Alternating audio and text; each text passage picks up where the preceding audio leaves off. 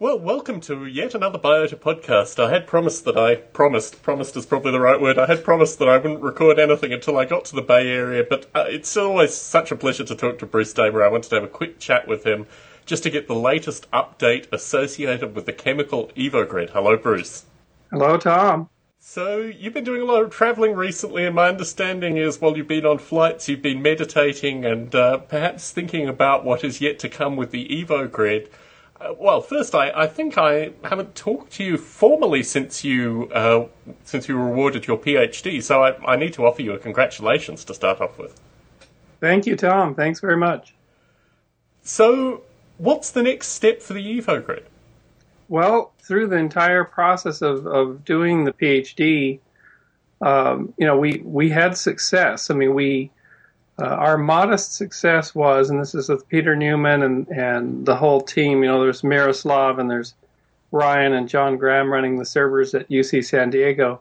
But we went in, in the last four months before I submitted the thesis, we managed to show that a molecular dynamics simulation grid with lots and lots of thousand atom volumes with the right tuning uh, could go through multiple thresholds of complexity and that was all uh, the formation of uh, not only bonds uh, but different molecular products.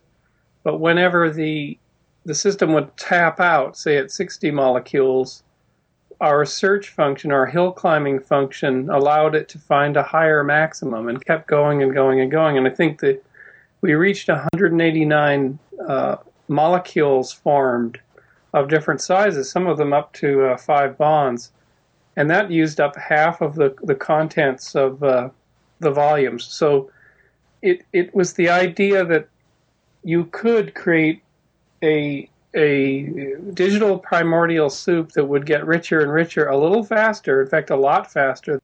So the PhD thesis, it was a Hollywood finish in that literally two weeks before the thesis was due, we saw the curves go up and up and up and up through our previous maximum of last year, and it busted right through. And I was able to put that in the thesis and talk, talk about it, that it was a Kauffman correlated landscape, and Stuart Kauffman had helped quite a bit at the end. Uh, and the thesis had all the bells and whistles you could want in a thesis from you know, citations and quotations from Freeman Dyson to the same from Stuart Kauffman and nice wrapped up results with a result with a bow on it. So the defense went actually very well. I mean, I had high confidence in the work and uh, and all that. But then, now this is interesting. So that went well. So the digital, the all digital EvoGrid went well.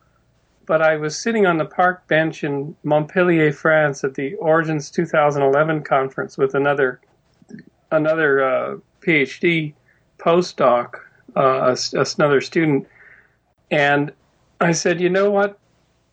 Computers just aren't going to be good enough to simulate the molecular dynamics necessary to simulate and find pathways to an origin of life, to an artificial origin of life. It just isn't going to get there. And I started to think about how can we do, therefore, how can we do thousands and thousands of small chemical experiments which could be watched by computers, designed by human brains, and where the experiments could do the hill climbing method.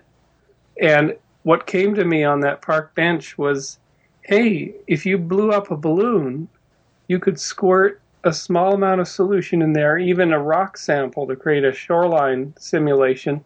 You could put the balloons on tiny little rocker panels and you could control uh, samples that come out of these balloons on, t- on timers and go through microscopes and analyzers and computers could watch them and computers could automatically make thousands of balloon experiments on the cheap and therefore was born the chemical EvoGrid, which you could call the chemo grid, I guess. So there are a number of points there. I guess I'm I'm an optimist with regards to computational power. So, I mean, when you preface saying that the computational power isn't there, you're denying the possibility of the computational power actually being there. And certainly, for folks who've listened to a variety of the EvoGrid discussions, this does come down to the kind of chemical simulations that you are using.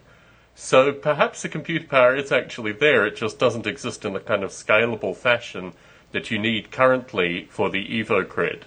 But moving on to the chemical idea, the balloons are they? I mean, I I had a similar thought actually when I was sitting on your decking, um, what February this year, when you were talking about the mixing suit that would be required to actually create the EvoGrid uh, creations, for of term. And I guess my thought there was very similar to what you see with these kind of automated, uh, I don't know, maybe a hundred by a hundred sheets of little glass know, vessels being squirted by various chemicals. I kind of saw that uh, rotating uh, method of actually creating these tens, if not thousands, of simulation environments on the fly. So this is really what you're talking about. Can you talk a little bit about why the balloon is important? Well, the balloons this is why it it matters.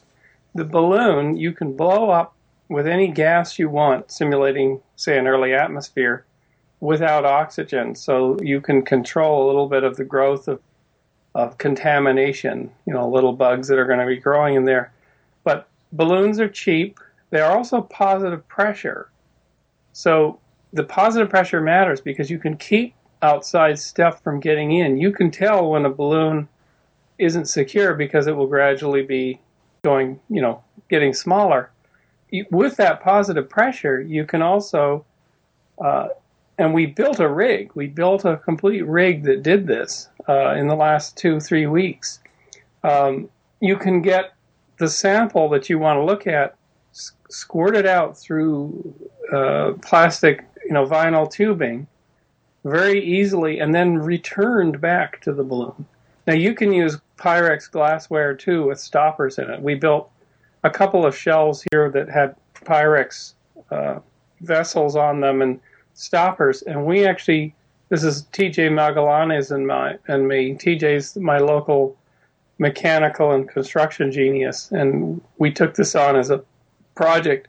So we built this. We built a, a shelf. I would say uh, complete with a, a pump system and a little motor to rock it back and forth to simulate the wave action I think the total cost was uh, $25 or so for a complete setup of one, one, one volume. So molecules can simulate themselves in real time. That's, that's, that's the real benefit. One of the, the reasons I'm, I'm pursuing this is Dave Deamer's comment to me at the Origins meeting in France was, did you know that if you squirt, you know, a drop of phospholipid into solution, you can create one trillion containers, one trillion vesicles. And I thought that is a lot of com, you know, that is a lot of computing and combinatorial chemistry. Uh, so basically, what we're doing now is trim, attempting to build Freeman Dyson's garbage bag experiment, where you know Freeman wrote, of course, in his Origins of Life book, twenty, you know, twenty plus years ago, that if you could, that nature probably uh, could create a living, a working cell statistically, i.e., you, you take a trillion trillion garbage bags and fill them with random or almost semi sort of random uh, dirty water. And in one of those, it's likely that the dirty water is going to statistically uh, duplicate its population through the presence of catalysts and it somehow uh, the vesicle uh, it grows naturally because it adds more lipid. Uh, the vesicle will become uh, uh, will double itself, and you have the beginnings of a line of protocells. So I wrote a whole poster on this. I had a vision for this a year ago on a long flight from China as how this would work. But now, now that the PhD is done, uh, I've kind of determined that the next step is to actually put computers where they're appropriate. Computers, I don't believe in the next 20 or 30 years, computers are going to be able to do the kind of molecular simulation needed for origin of life work, which is, you know, you're talking weeks or even years of continuous simulation of volumes that are huge. Uh, so you're many, many orders of magnitude short on computing power. But what computers are good at is search and selection.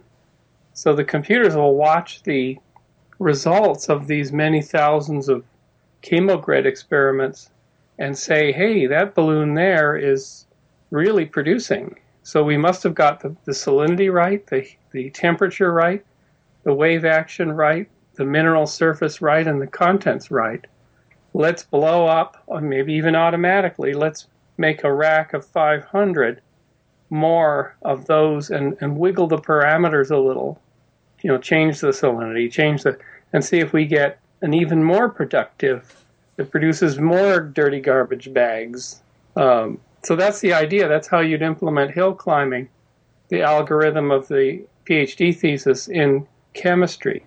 So a number of questions come from this. Firstly, when you describe them as balloons, you're actually describing something that is very, very small but chemically formed to encapsulate something which is then injected into it. Am I correct in that understanding?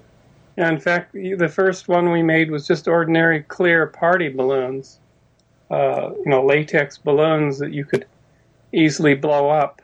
Uh, and then you, you bit, already wrap a rubber band around the, the end of the balloon onto uh, vinyl tubing, clear vinyl tubing.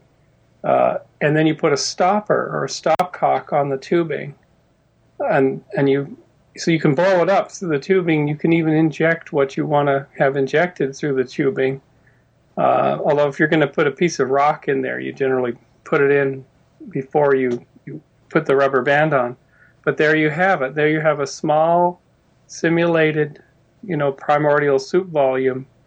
Um, and then you can put it on these really simple uh, lay, uh, lucite shells with little motor drives and camshafts under them. And you can have a whole sh- set of shells, each of which are going to be rocking back and forth or being agitated at different times and then you have one great big pressure vessel that actually has a valve on it that can force material out of one particular balloon and then put it back. Uh, so very, very quickly you could take a sample. It might be 70 Celsius. It might be quite hot. Uh, take it out, run it through a glass tube that a microscope is looking at. It counts the uh, the garbage bags, it counts the little containers that were made and puts them back, or samples those little garbage bags for more analysis. So, when you're talking about a balloon, you're talking about something that is in physically visible scale, not something yeah, that's absolutely tiny.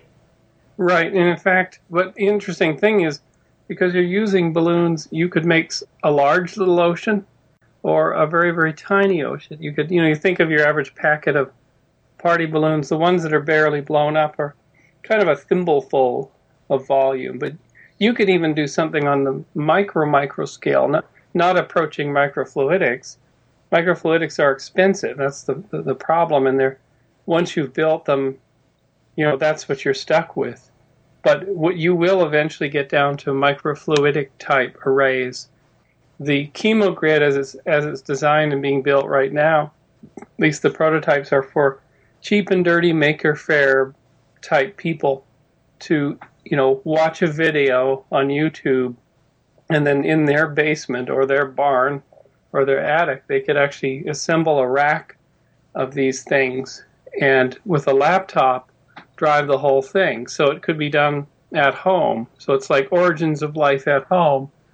Now the, here's the interesting thing tom. Then you get into crowdsourcing. So if I if my experiment being run 24 hours a day generated results to the web that said, "Oh, I'm getting you know 10 trillion garbage bag uh, capsules full of uh, consistent contents in one of my balloons." Those results are published along with how to you know what the starting parameters and what the ongoing experiment was, and so anybody could suck those those things down and make a new rack of that experiment. So you could get fully distributed, crowdsourced uh, origin of life, uh, what's called combinatorial chemistry uh, things going on using stuff from Costco and Home Depot and you know and all that stuff. And it wouldn't be up to the standards of a laboratory setup, but really, all you care about is can you make uh, protocells? Can you show protocells dividing? And and what I what I call the eternal bubbles test. If you see bubbles in solution and they seem to be, you know, bubbles sometimes split up and divide, but if the bubbles never pop, if there's always one bubble there, you have something going on. You have you have a container that is dividing, growing and dividing, and never getting destroyed by the extent, you know, uh, physical or chemical challenges that's being deal- dealt in the environment. So something's going on with the contents of that container that is keeping that intact, and you have you have really got something. So if somebody sees an eternal bubble, uh, that's your starting point. You really got something. So, in terms of, I, I'm, I'm trying to think of how to actually frame the contamination question, but I guess the way that I would probably frame it is to say, in contrast to what you're talking about, for example, the human genome would be orders of magnitude easier, I'm assuming. Is, is that safe to say? Yeah, in fact, there's been a a number of YouTube videos and I think a TED talk recently on uh, doing uh, inorganic origin of life things, and I think that's that's a lot harder than those guys are. Are so this this is hard. This is as hard as it gets. Mm. Returning to the idea of the human genome sequencing as being easier, considerably easier the ability for people in their homes to sequentially I don't know, sequence components of the human genome from things that they had purchased from Costco seems to be a little bit further than what could be imaginable. And I guess my concern with regards to this process is it would be probably relatively easy to create a series of these uh, experiments uh, done the world over by people who are clearly passionate, probably, as you have noted, for little more than about 25 US dollars. But the contaminants in the environment were probably. I mean, I think of brewing beer is a good example of this. In Germany, when they brew beer, they literally just open large vents above the vats in some cases and let natural yeast fly in in order to create uh, particular flavors of beer. There is enough natural yeast just in the air for them to start uh, beer fermentation or at least continue it on. And I guess my sense is that we are surrounded by these kind of contaminants that could very well because they are um, extremely uh, well uh, voracious and, and, virile fundamentally. They are able to survive uh, in environments that we can barely comprehend in terms of our particular size domain, the kind of human size.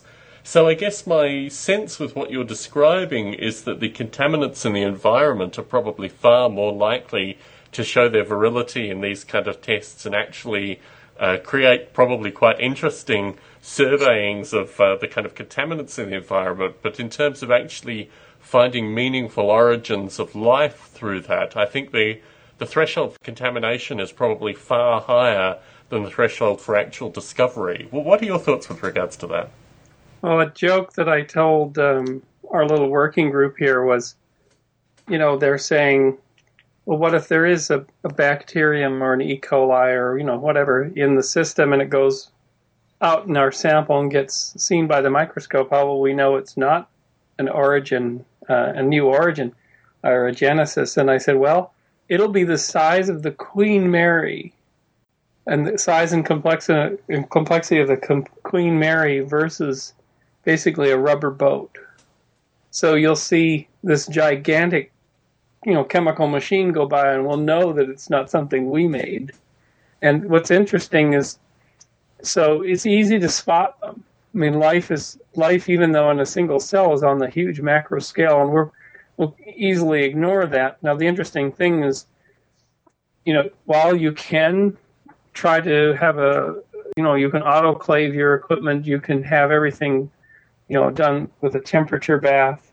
Uh, you can have it blown up without you know, with a non-oxygenated atmosphere, which will definitely slow down because you know even you know there's anaerobic bacteria, of course, but it'll slow things down, so you won't just basically get, especially if you have illuminated your balloon, you won't get all this blue-green algae forming inside necessarily.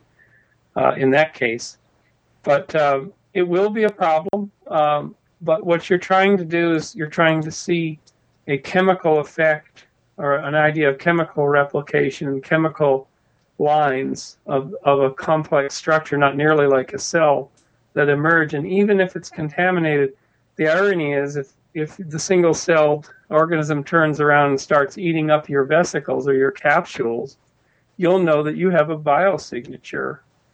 You know, that, that it's seeing those things as food is probably a good thing. Of course, they will have not a, not a chance uh, against that single celled Queen Mary that's turning and eating them. And of course, this is where uh, you can assuage all fears about this stuff because you know these these things that you make these eternal soap bubbles have, wouldn't have a chance at surviving in the natural world. They would need another you know hundred thousand or hundred million years of of evolution to even get up to the point where they and perhaps they could never compete with Terran biota. Returning to the notion of the genome sequencing as being a threshold, because I do think it's interesting in terms of technological steps that although we, we try to think of and uh, occasionally surf on um, you know paradigm breaks and these kind of things, the the kind of sequence associated with technology and particularly biotechnology seems to be relatively uh, well understood the idea that you could purchase a kit and start a component of the human genome sequencing is still not something that is considered. And I guess what you're describing seems possible, but whether or not it is actually credible with the existing technology and the existing environments, I guess, is still my my threshold um, with, with regards to this discussion oh, you know what, what we did, and we had the same thought, you know, are we crazy kind of thing. So TJ and I built this this rack with three shelves and a motor drive, uh, driving only one of the shelves with a light on it, and a pool pump to actually occasionally sample the uh, the little primordial soup. And I, I took it over to Dave Deamer and set it up in his house. And he walked into the room and he went, "Holy cow!" and he said, uh, "This is amazing because we are building something uh, similar at UC Santa Cruz right now, and we designed it, and we're going to have our first test. You know, we, we built it, and we're going to start testing it in two weeks. And in fact, on Thursday, TJ and I are going there to look at what they've done because TJ has expertise on uh, controllers for stepper motors, and they don't. So he may be able to help them. And what they've done is some kind of a, a lot closer to what you were talking about on our deck here. Uh, it's a motor driven, small little containment unit uh, that has uh, very, very small volumes that can be moved around, CO2 injected in various things. I don't want to give away his whole design, but um, it's very similar. It's, it's, it's combinatorial chemistry with lots of tiny volumes. So this seems to be in the air and in fact, the book for Joseph Seckbach and Dick Gordon, the next book, the one that I'll be editing, uh, I've come up with the title Genesis Engines. Uh, and it's the subtitle something like computation and, and chemistry and you know combinatorial chemistry and in the search for life's origins.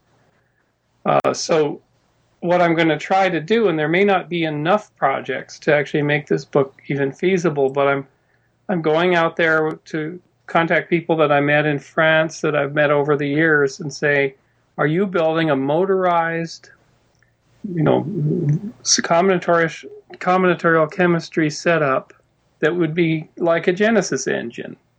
Are you doing that? And if can I convince you to write a chapter for this book? Because then we can assemble all these people.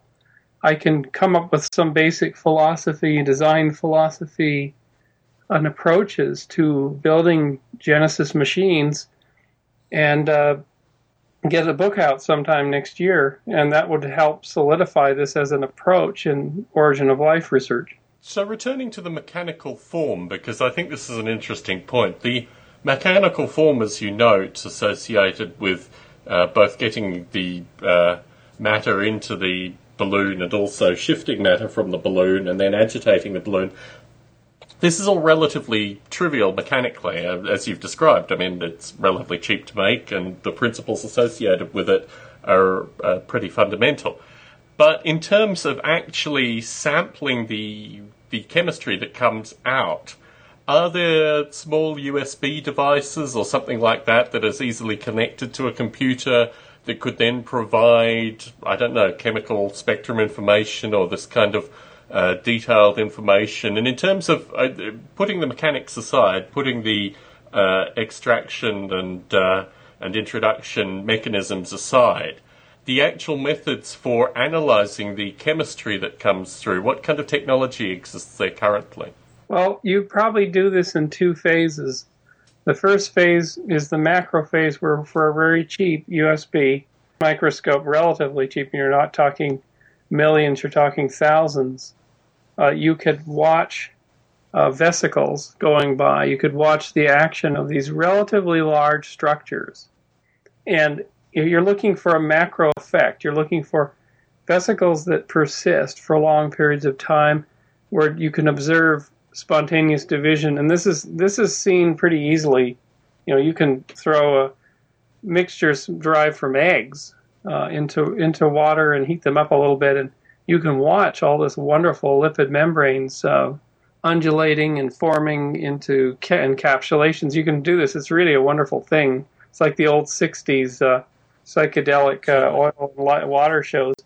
Um, and then and then you, you so you have that phase one is this sort of macro effect. Phase two, where you do need million dollar microscopes and mass specs and things like this, is where you find a solution where these bubbles are persisting for long periods of time. Now you need to look inside them. You need to try to figure out the chemodynamics of what is going on that is allowing this to happen, and then you you you cart your sample off to the real lab and you hope that it's you know survives long enough and then the real lab looks at it but what you've done is you've gotten all the way you've, you've gotten the formula to make make these capsules anybody can then try to you know duplicate that experiment and check it check out your your methodology. You know a real chemist could do that in a sense at that point end to end. Mm. but the, the combinatorial genesis engine got you a long way. It, it's interesting that you think of this in visual terms because my immediate response was that you had some means of sampling that didn't require visual information. I mean, visual information with regards to these kind of things is relatively relatively rough and difficult, and as you point out, based on the resolution. Whereas my sense is, and I don't really have a good sense of this, but there should be relatively cheap USB, well, chips basically that enable a kind of chemical sampling. Just from my understanding of a, a variety of, of, things that are tuned, I mean, even things like breathalyzers in cars and these kind of things, that there are ways of sampling chemistry to probably a relatively good resolution, although I'm fundamentally ignorant of this. And the other interesting thing about doing a chemical sampling or a, a molecular sampling versus a rough visual sampling is the data is probably, I'm just trying to think, computationally easier to process. So once you could actually, even molecular weight, you would be able to see more interesting information. I mean, perhaps this is just a, a kind of perverse physics background as opposed to what uh, what normal people may say would be. Uh, maybe maybe this is the difference between physics and, and uh, and biology fundamentally. That, that bi- with biology you want to be able to see these things, with physics you want some graph that will immediately point out these things. But this seems very fascinating, Bruce, in terms of the notion of the Evo Grid as a, I don't know, an institution, so to speak, uh, a gathering of minds and researchers and these kind of things. You seem to be moving away from that idea in some sense, more into an almost an open source chemistry. Can you talk a little bit about that? What really occurred to me on that park bench was I'm doing in the EvoGrid for the PhD, we're doing everything in, in computation. This, the volumes of, of atomic molecular simulation are computed. The algorithm to observe the volumes is in, in software. Uh, and the selecting mechanism and the mechanism to build new experiments was also in software. So it was a wholly, the chemogrid was completely digital. And it just really, all we could do was produce a few products. And a thousand atom volumes is, you need, you know, two, three orders of magnitude more volumes to do anything significant in origin of life. So it was like, okay, we're still doing computation, but we've got to use computers for what they're appropriate for. They're not appropriate, at least in my opinion, to simulate the molecular milieu. They're just they're just not there. The von Neumann architecture or GPUs or whatever you say call it just can't cut it for this kind of thing. It can, of course, for you know modeling the transmission across membranes and cells and and protein folding. And those those things of course it can. But the scale of which you need to do things in origin of life and how many experiments you need to run just screams out for doing the chemical part with chem- with molecules with chemicals themselves. They can simulate themselves. So then you get really good at computers automatically looking at what is going on and and using you know the search functions using teleological set end goals uh, that the human mind has come up with. So then everything seems to be appropriate. The molecules do your computation, the computers do search, analysis, and selection. So you you can leave the thing work in your attic running overnight, and you just hear little clicks as samples are going out and, and shells are moving, and you watch it on your on your, your mobile phone and so that's going 24 hours a day but your your mind designed the experiment so everybody is now working at the appropriate level and the thing is really rocking because in the end you're if you did a if you did a pure EvoGrid where you simulated you simulated something important in, in software, you'd still have to go into the lab and try and see if it actually works with the molecules. So why not use just use molecules as origin of life computing engines? I guess the only flaw associated with that is that what you get in computation is, in some regards, scalable, independent of space, irrespective. Well, the computers have a physical space, but what you're describing here in terms of physical simulations, how many, how many actual simulation iterations did you do for the EvoGrid for the PhD? It was hundreds of thousands, wasn't it? We did hundreds of thousands. Well, giving this, there was each thousand atom volume went through a thousand time steps on each iteration. And we did hundreds of thousands of, of iterations. So, you know, it actually comes down to, you know, billions and billions and billions of, of interactions, uh, most discarded, mm. most of which were discarded. But in the uh, metaphor that you've described associated with the chemo chemogrid, you would need to have a similar number of experiments physically, wouldn't you? You might. Um, could you get by with a rack of 25, 25 uh, small volumes, 25 balloons? Call them balloons. They might not be balloons. Uh, could you? What could you achieve with with 10? What could you achieve with 100? Um, you. It might be surprising. Uh, one of the things that always surprised me is uh, you know Dave Deamer and these other presenters, Jack Szostak at Harvard, uh, all these people. I mean, they show stuff on screen that blows your mind. Jack uh, was able to do experiments with this fellow named Bartel in the early 90s where trillions and trillions and trillions of ribosomes uh, ribozymes were made and kind of did underwent molecular evolution and selection at the molecular level and just with a single column, a single column of, of fluid, and they have trillions and trillions of these things, and they sample them and say, look, there's whole populations uh, in here that are selecting out based on our little column. So these people have just immense computing power available to do this kind of experiment. Uh, the, the, analysis is the difficult thing. The designs of the experiments is the difficult thing.